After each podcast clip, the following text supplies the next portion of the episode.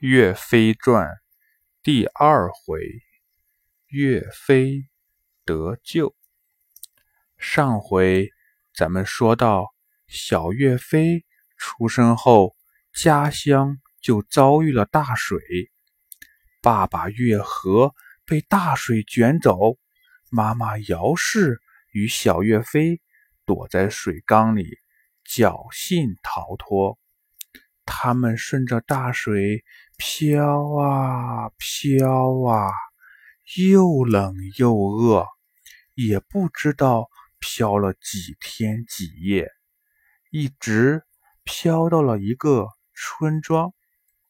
这个村庄叫麒麟村，村里住着一个有钱人，名字叫王明。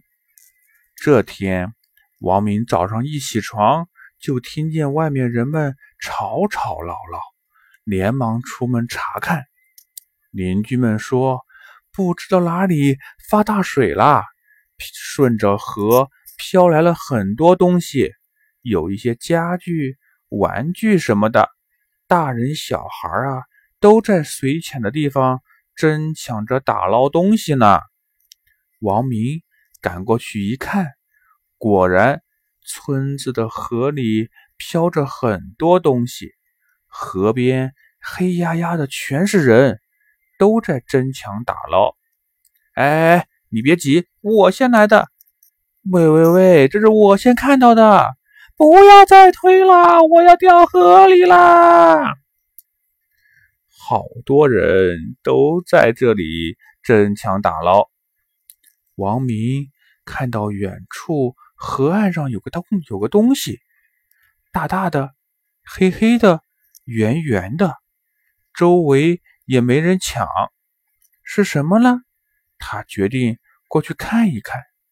这一看可不要紧，吓了一跳。原来啊，是一口大水缸，里面坐着一个妈妈，抱着一个孩子，正是小岳飞和他的妈妈。姚氏，可是王明不认得他们呀，就问：“你们是谁呀？怎么坐在大水缸里呢？”连问了好几遍，也没人回答。原来岳飞的妈妈姚氏抱着小岳飞坐在水缸里，顺着大水漂泊了好几天。小岳飞饿了还能吃妈妈的奶，可他的妈妈姚氏。却一点东西都没有吃，又害怕又饥饿，头昏眼花，连回答问题的力气都没有了。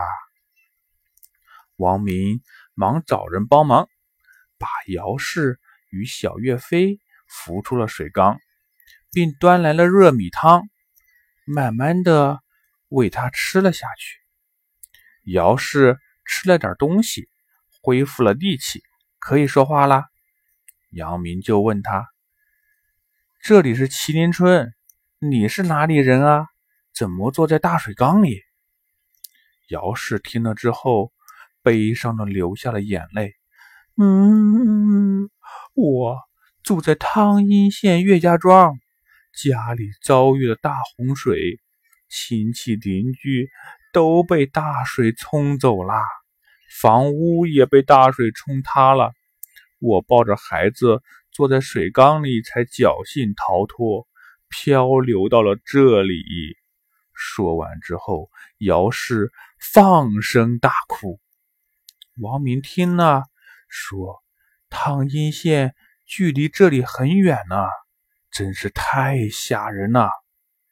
这里是麒麟村，我叫王明。”就住在前面不远的地方。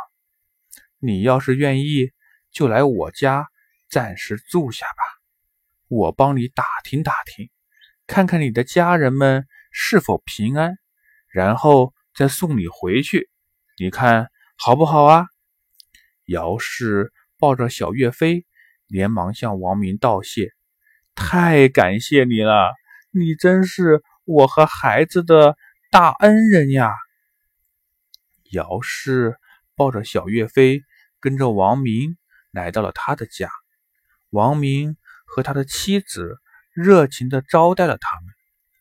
王明安排了一间很好的房子给小岳飞和他的妈妈住，又让人去汤阴县打听。回来的人说，大水已经退了，可是岳家的人早已经没了下落。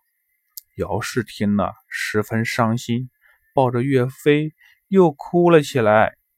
经过王明与他妻子的劝解，才慢慢好些。老家。已经没有了亲人，姚氏就带着小岳飞在王明这里住了下来。王明的妻子对姚氏和姚小岳飞很好，就像亲姐妹一样。时间又过了一年，王明也生了一个儿子，起名字叫王贵。王贵与小岳飞一天一天的长大了。不知不觉又过了六年。一天，王明对姚氏说：“岳飞也慢慢长大了，早晚有一天他是要成家立业的。总在我的家里住着不太方便。我家的隔壁有几间房子，家具什么的都有。你和小岳飞去那里住，你看怎么样？你们每天吃的。”用的，我会让人给你们送过去的。岳飞的妈妈说：“谢谢你收留我们，这些年真是给您添麻烦了。我们搬去隔壁住，挺好的。”于是，岳飞和他的妈妈就搬出了王明的家，在隔壁居住。岳飞的妈妈平时帮邻居们缝补。清洗一些衣服，赚些钱抚养岳飞。忽然有一天，岳飞的妈妈把玩耍在外的岳飞叫回了家，说有重要的事情要和他说。